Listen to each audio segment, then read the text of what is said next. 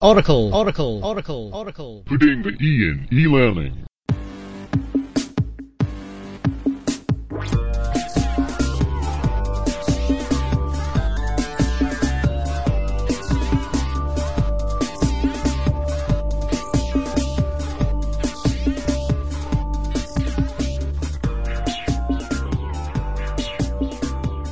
This is uh, Morrison, editor of Auricle, and I'm in conversation today with uh, Brian Kelly uh, of UKOLN, and Brian is also uh, JISC's uh, web focus person. We're uh, we're also using Skype to record this conversation, so this this will make an interesting experiment in its own right. Okay, Brian, I think a, reasonable starting point for people who might not know what UKOLN actually is, perhaps if you could explain a little bit for us uh, on that. Yeah, UKOLN is a national centre of expertise in digital information management. We're a unit that's physically located at the University of Bath, and we're funded by two bodies. We're funded by JISC, the Joint Information Systems Committee, and by the MLA, the Museums, Libraries and Archives Council and they f- those funders fund us to support the broad higher and further education communities and the cultural heritage sector. Okay, uh, and more specifically, you're also JISC's web focus, which sounds very mysterious. Can you explain a little bit what, what that is for us? I should just clarify, I'm not, I'm no longer just JISC's web focus, I'm also MLA's web focus. Okay. Uh, my funding changed a few years ago. Okay. Um, but web focus is a advisory post which is, uh, so my remit is to advise my broad communities on best practices in in use of the web, so web standards, new, new web developments and best practices. And who who is the community you talk about? Uh, it's a wide community. Initially, it was the UK higher education community, but when the funding for JISC changed, that remit extended to include the further education community in the UK as well. And then about 18 months ago, uh, MLA joined in with the funding of this post. So I also now support the museums, libraries and archives sector in England. Okay, so does this mean that uh, somebody like myself could give you a phone call and ask you for advice in the area, or does it have to be handled more formally than that? Um, well, I don't think my advice would scale up to every individual within those communities ringing me, me, me up. So it's more of a strategic and developmental um, approach to support. So, for example, I run a, an annual institutional web management workshop every year. That's been running for eight years now. So that's aimed at uh, people within u- primarily university web teams. So I try and have a more a, of a national or regional approach to the sport activities. Okay, can you give us some examples of your current work? Well, current work, um, stan- standards is a big area. So I'll be working with colleagues in, in the JISC to uh, develop a framework uh, for the standards to be used in order to ensure that JISC's digital library programs are widely accessible and interoperable. Can you expand a little bit on the sort of standards that you're, you're involved in? Yeah, many of the standards I'm involved in are the W3C standards. So this is the HTML and cascading style sheets and XML and the like. So there's a whole set of um, of web standards, but increasingly there are other standards which are being built using XML. So these are things like standards for news feeds such as RSS, standards for, for metadata such as the Dublin Core set of standards uh, and the like. So that's an area I'm involved in. But clearly there are other standards such as the whole uh, video, sound, multimedia, e-learning type type standards. So uh, myself and colleagues in UKOLN, we can't cover all of those areas. So we work with other um, advi- JISC advisory services, such as CETIS, are the uh, are the responsible for um, uh, looking at the um, e-learning type uh, standards. Yeah, we've been hearing a lot about standards over the years, but um, are they actually having the impact that we expected, or is this still sort of is it still a bit of the, the vision thing? Do you think? Well, t- tell me, Derek, do you remember life before there was a web? Mm. Can you remember what what it was like? I think the web and the the way in which the web has transformed society is a great example of how a standards-based approach to the world can have you know tremendous impact on what we're doing. Uh-huh. Okay, point well made. And okay then, so what do you see as the really hot issues um, at the moment uh, with your web focus hat on? Uh, well, the current areas I'm uh, I'm involved in are the whole use of, of the web and related internet technologies to support collaboration. Mm-hmm. So these are some of the, the mainstream areas, such as blogs. You know, blogs I think are now very mainstream, but there are also a whole set of um, emerging technologies. Wikis is is one example. Sorry, wikis. Uh, wikis are collaborative web-based authoring environments. Yeah. So if you want to, to create a, a, web resource, you don't need necessarily need a dedicated HTML tool such as Dreamweaver or the like. You can be in your web environment for creating a resource. But as well as individuals creating resources, there's also a need for teams of people to create resources. So a wiki facilitates the collaborative authoring of um, of web pages. And you see this, uh, the likes of wikis becoming increasingly important.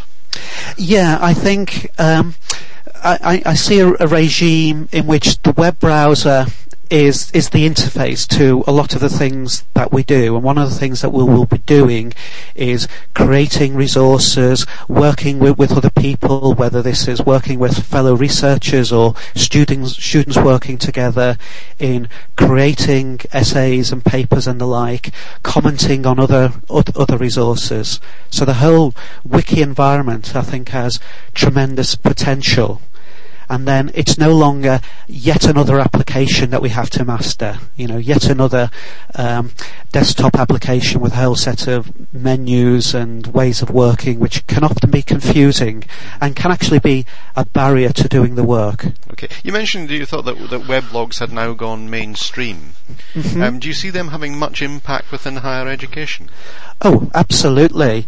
If you think about what we do, what what education's about, uh, what research is about. You know, we, we do the stuff and we have to um, publish our views. We have to engage our peers in commenting uh, on the things that we do. We want to have a wide impact in, in, in, our society, and blogs are a tremendous way of, of facilitating this. As we've seen, we've seen this particularly in the states in in a social arena. We've seen uh, blogs heralded as a tremendous democratizing force. Mm-hmm. So we've seen how uh, society has commented on political situations, you know, uh, war, wars in the Middle East, in the, the recent US uh, presidential elections. We have seen, uh, you know, people being passionate and giving their views in a way that was not really possible uh, prior to, um, to, to the development of blog technologies. Does that cause any problems, any difficulties that, that, that therefore we're going to have to face as a result of that? Uh, oh, of course, it causes uh, causes difficulties. I think with with any so forms of social intercourse, there will always be disagreements, arguments, misunderstandings, etc. So um, I am not so as naive to think that um, uh, internet technologies will build, will herald a, uh, a, universal peace or whatever. What we'll see is the, the, conflicts and disputes that we have in the real world will surface in, in the internet world. But to be honest, that's that that's part of living. Okay. Now you also earlier mentioned the the, the, the likes of uh, um, technologies like RSS. What impact do you see that having? Think again, RSS, which stands for Rich Site Summary or RDF Site Summary or Really Simple Syndication, um, is a is a great way of um, embedding content and reusing content. So I think we're moving away from these self-contained web resources to resources that can be built in a simple way using third party content.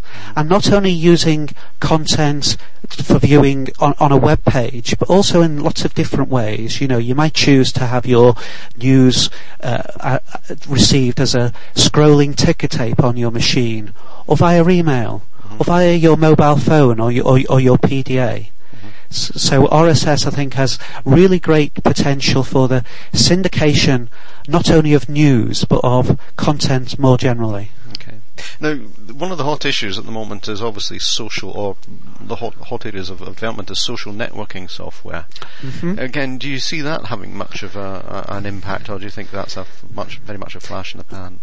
Well, it was a flash in the pan in the year 2000. Uh, so that was when the social networking environments really got off the ground, and there was a lot of interest in the dot-com c- community.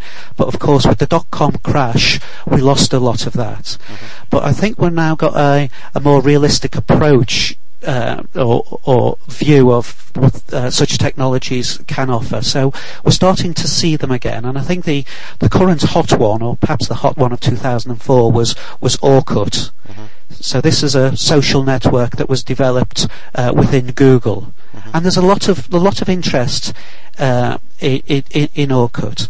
So perhaps it's still conflating two different uh, uses of social networking. One is the, the social and dating side of things, and yes, there's interest in that. But uh, the other is the more professional or scholarly or use in teaching uh, use for social networks. Where then the VLE in all of this? Because we're hearing all of these these these good things. You know, we've got uh, um, we, we here we are using Skype, for instance. We've talked about weblogs. We've talked briefly about social networking software, things like RSS. Where then the, the sort of conventional virtual learning environment approach to things? I think it's a good question. I think um, perhaps the mainstream view, say within the UK educational sector, is we go out and, and buy a large virtual learning environment, a, a VLE, and there are currently the market leaders within our sector, you know, things like Blackboard and WebCT. Mm-hmm. And there is a view that as new technologies come along, such as instant messaging, such as RSS support, such as wikis, such as blogs, um, they will be bundled in this centralized institutional VLE. So that's one view, and that's probably a fairly mainstream view.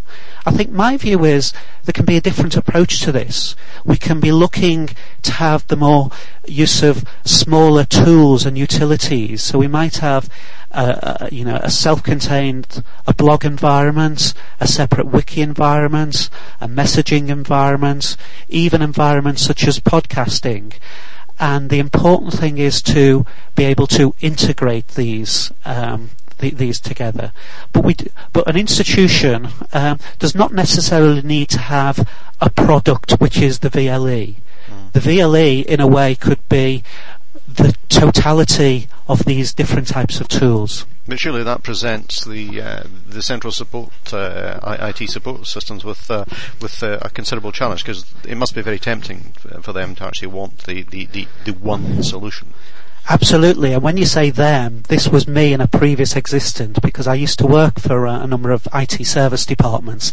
Um, and yes, from a support point of view, it's uh, it can be a lot easier just to have the one application to support.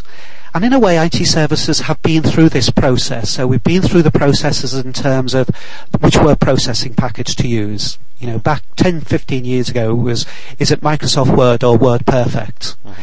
And similarly, we have had the battles over operating systems and, um, and hardware environments.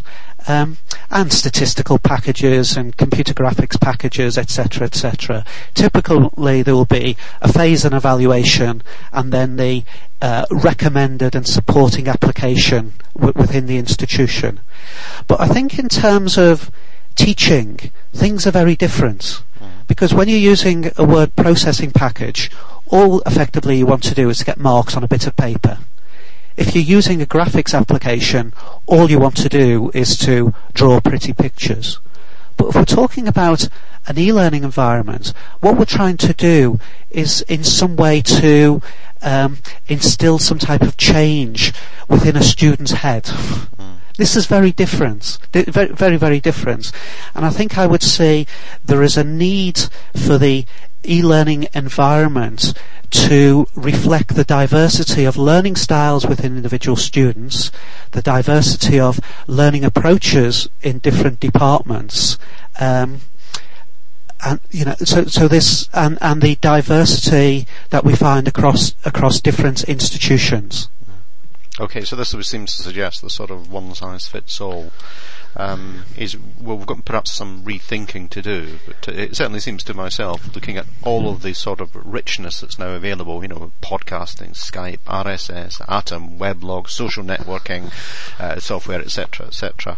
Is it's there are a considerable number of opportunities there that just didn't exist four or five years ago when we first got involved in this. Uh, absolutely, but on the other hand, as well as those tremendous, tremendously exciting opportunities, there are also lots of dangers. Yeah, could you explain so, a little on that? Yeah, the internet is a hostile place. I was uh, I was giving a, a talk uh, a few weeks ago um, at an external venue, and for technical reasons, the PC we were using was reconfigured, so it was not protected by the firewall. Mm-hmm. And what we discovered in the afternoon was that while somebody was PowerPointing, suddenly an hourglass appeared. Mm-hmm. And after a while, we noticed um, there was a pop-up alert. Mm. And that pop-up alert said, we, you have won $1,000. Please ring this 0898 premium rate number. So, um, there's a real problem. We're getting a whole set of new applications, internet applications, but not all of those will be friendly.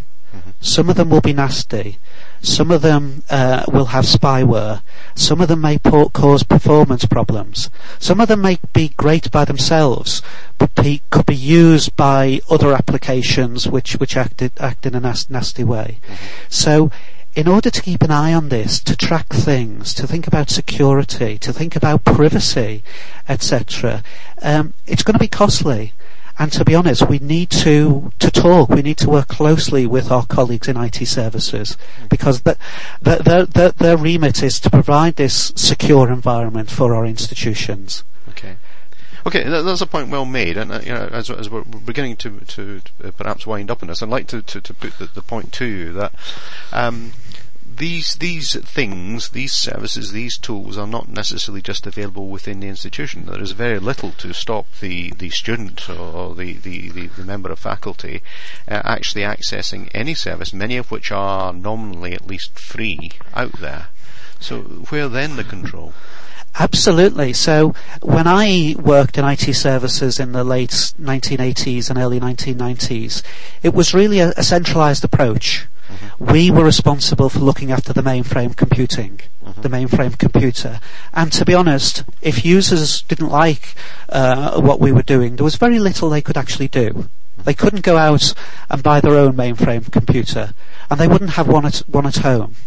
Of course, these days things are very different. So students will not only have computers, but may also have broadband as you were saying, the individual academics and researchers and departments can go out and buy their own uh, systems really from departmental petty cash.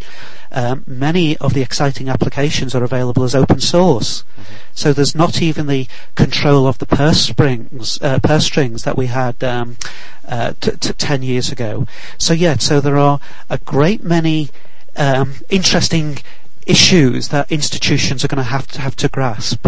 The nightmare scenario is that everybody goes out, does their own thing, that these different applications aren't interoperable, or security uh, uh, have security flaws in them, that students are excited initially, but once that excitement disappears, you know, there's a lack of momentum, uh, and we all have a real nightmare to maintain.